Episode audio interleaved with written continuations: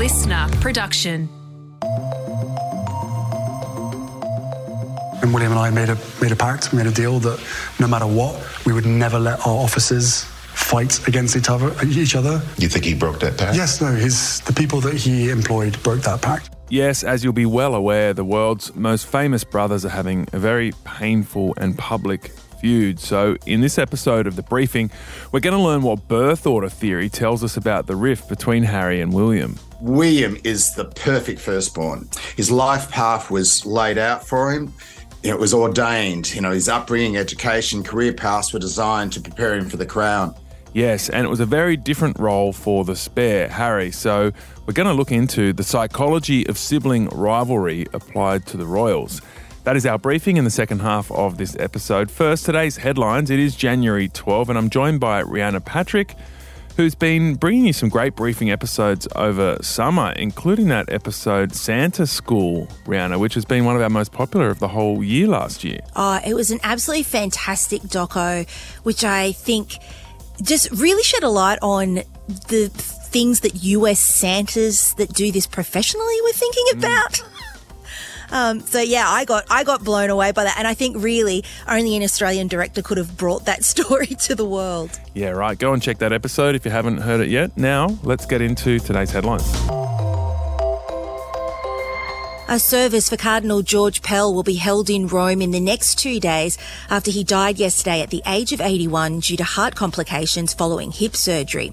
His body will be repatriated and buried in the crypt under St Mary's Cathedral in Sydney.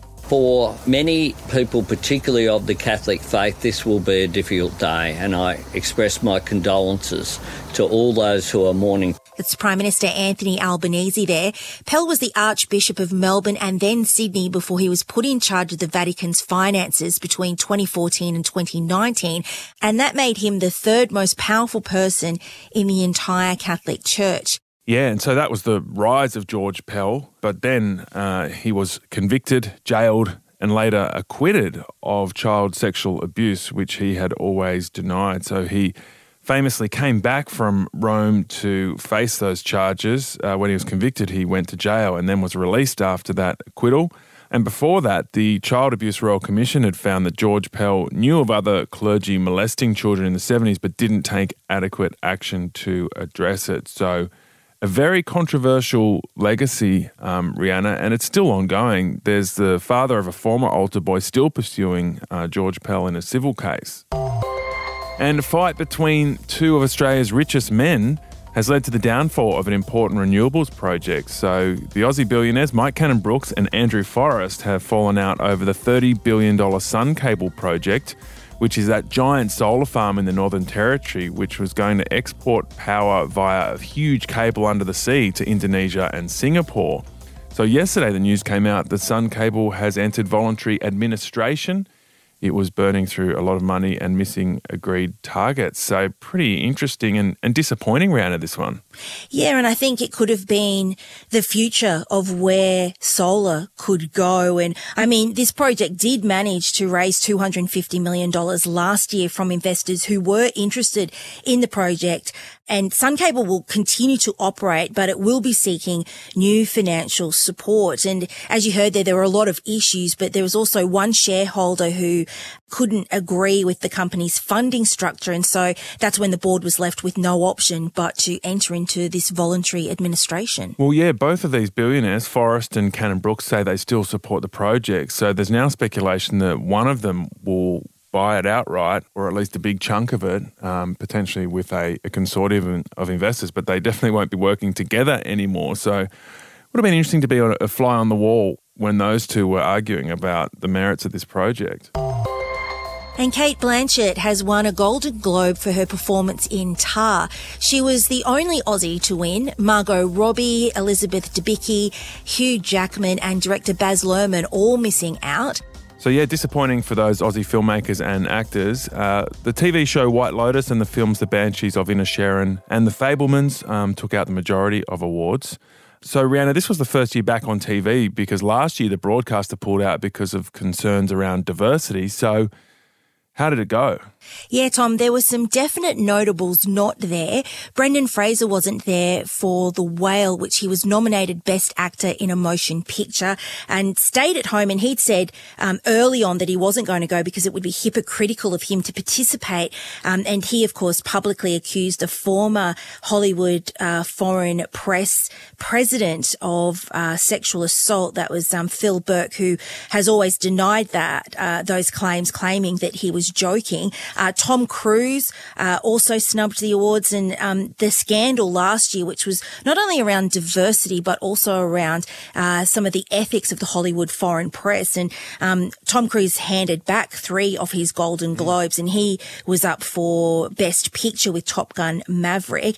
And I mean, you know, since um, all of the backlash from last year, there are now sort of two new dozen um, Asian American and African American members, which they have been recruiting in the last 20 months to make sure that they have diversity in their judging ranks. Um, they've also banned uh, members uh, receiving gifts. Um, so there was this big culture of where you could buy gifts for a lot of this, these members of the Hollywood foreign press, which looked as though they would then favor your movie. So now they've sort of banned the giving of that. And, um, you know, it also feels like, um, in a way, Tom, that this organization is playing a bit of catch up because, um, again, there was a mixed bag when it came to nominations this year in terms of diversity. And then the next thing you know, they're announcing that Eddie Murphy is the Cecil um, B. DeMille Award winner. And, you know, while he very much deserves being acknowledged. I think it did look like they were trying to save face when some of those big African American um, films,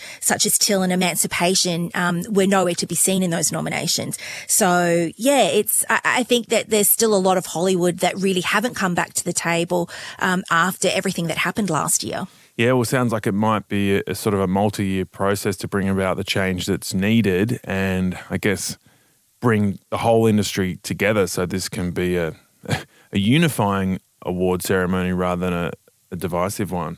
All right. Well, we'll catch you tomorrow on the briefing, Rhianna. Antoinette Lattouf's about to join me as we look at the birth order theory um, interpretation of Harry and William's public feud.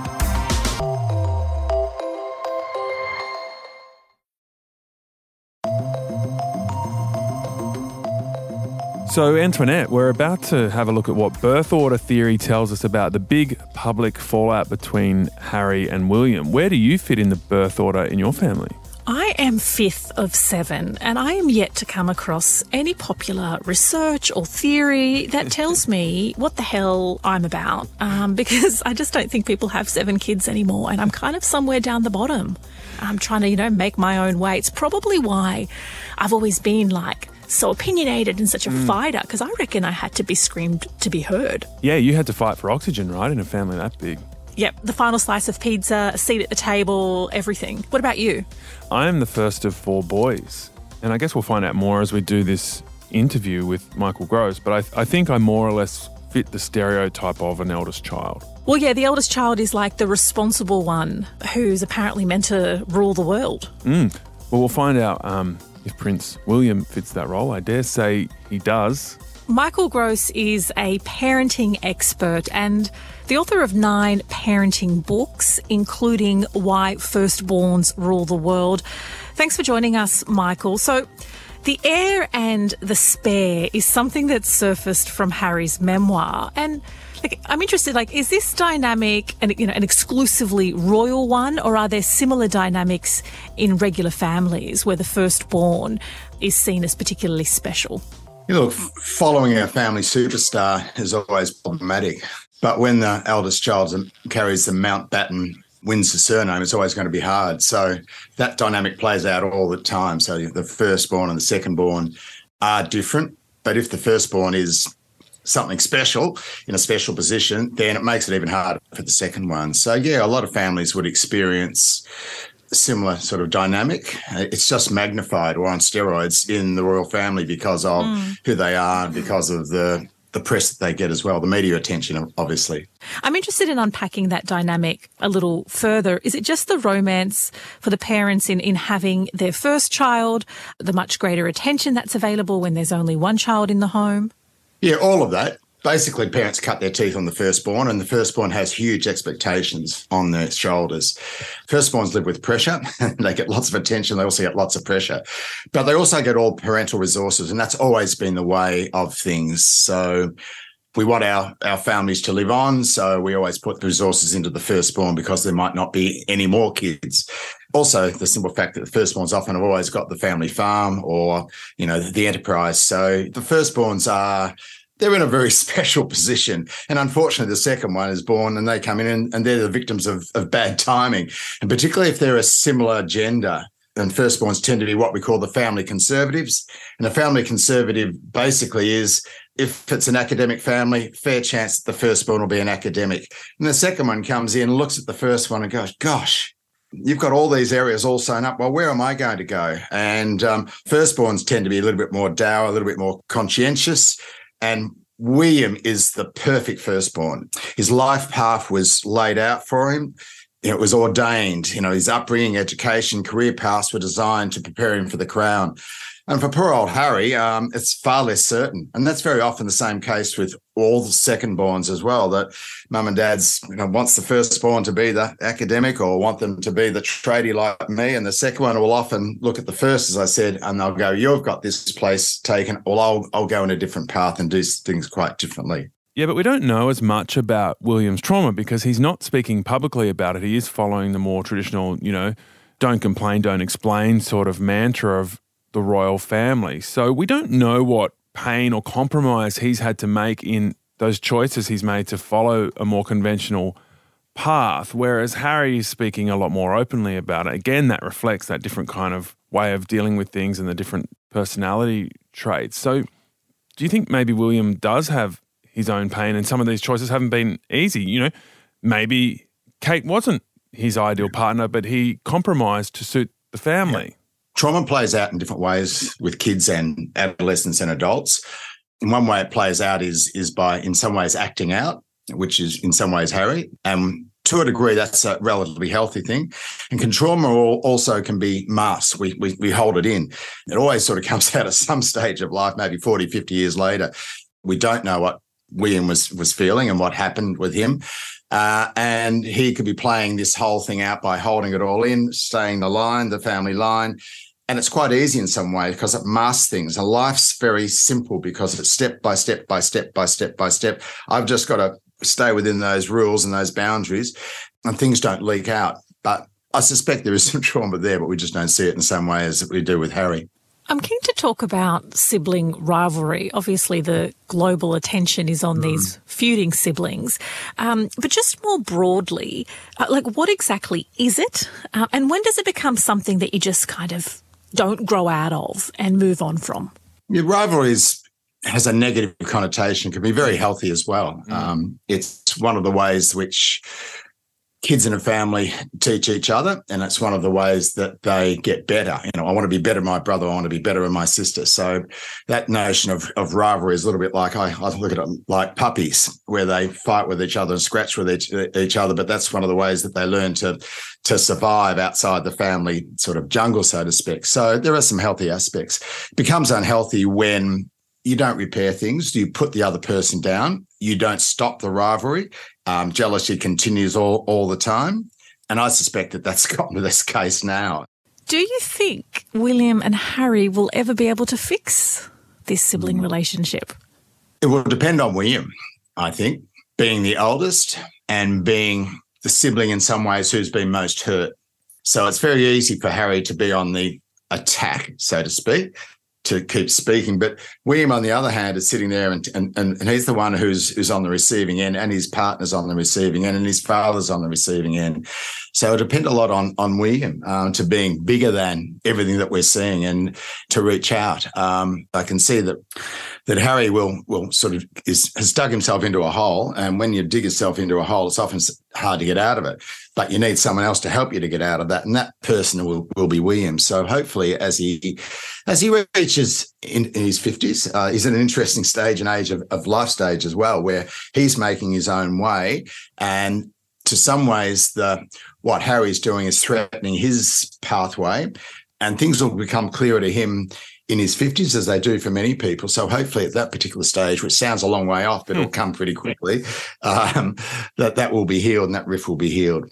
Although there are some is- issues around the royal family, and I thought it was beautifully articulated, although I don't think Harry meant it, but the articulation of saying this is an institution, not a family, to me says a hell of a lot. Families forgive each other, but institutions with other people involved are quite different. So, family, if, if it's just family, yeah, family get on with each other and they'll forgive each other.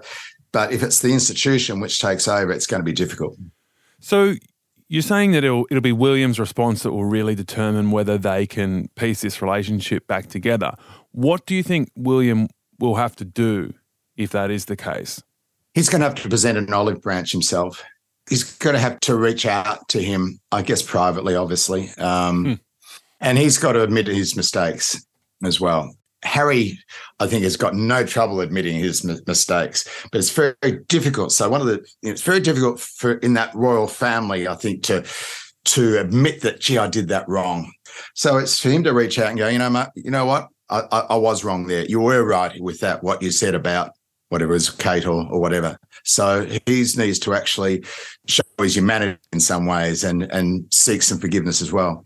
Okay, so there's an elephant in the room here, which is Meghan, the partner. Mm. So what what role do partners often play in solving or exacerbating problems between siblings? If you've got a good strong partner who understands where you come from and sees a bigger picture, and the bigger picture in this case should be the five letter word called family, and we've got to sort of get together as a family. Well, often partners take the place of a of a mother, so or a father, and I think Meghan in some ways has taken that place. So she needs to encourage him, put her ego aside, and encourage him to reach out. And also on the other side of it, Kate too needs to sort of pull right back and encourage her partner to be more forgiving. So Michael, what about King Charles's role in this relationship breakdown between Harry and William? Is this a failure on his part? And how important is the role of parents in influencing sibling dynamics?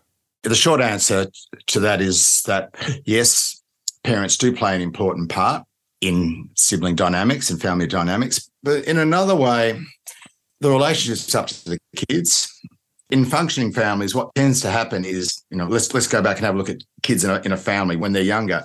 You got mum and dad who will be um, setting the rules, and you know their management style may may be different. But if you've got two or three kids in the family, they'll they'll often solve their own problems. They'll get on. They'll almost be a subculture within them.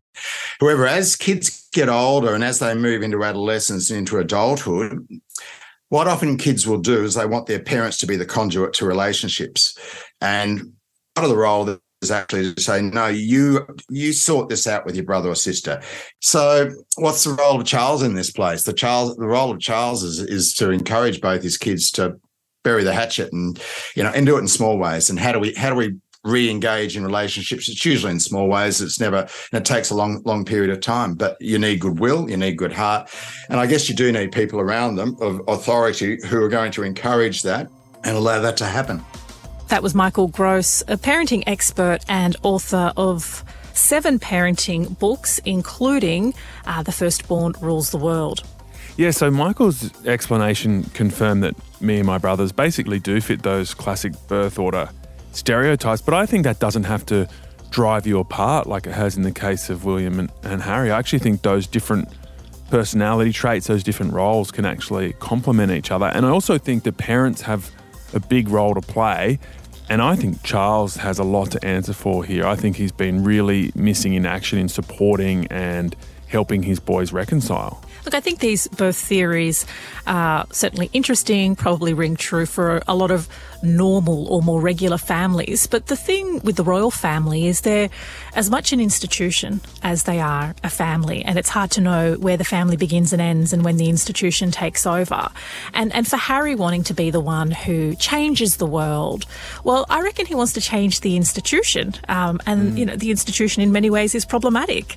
It is colonial and, and racist and historically sexist. So I'm not sure that this is simply going to be a case of siblings because, you know, the big elephant is in the room is the institution, which is the monarchy. Yeah, well, I guess the thing is, growing up in an institution like that, it's going to be a lot more suitable for the traits of the firstborn. So, you know, the second born mm. or the youngest is basically born in onto a collision course. If they're going to be mm-hmm. rebellious, there's an institution to rebel against. So it's always going to be a more difficult fit. Yep. And I reckon my prediction is they will never repair that relationship.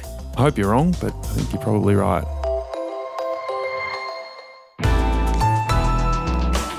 Listener.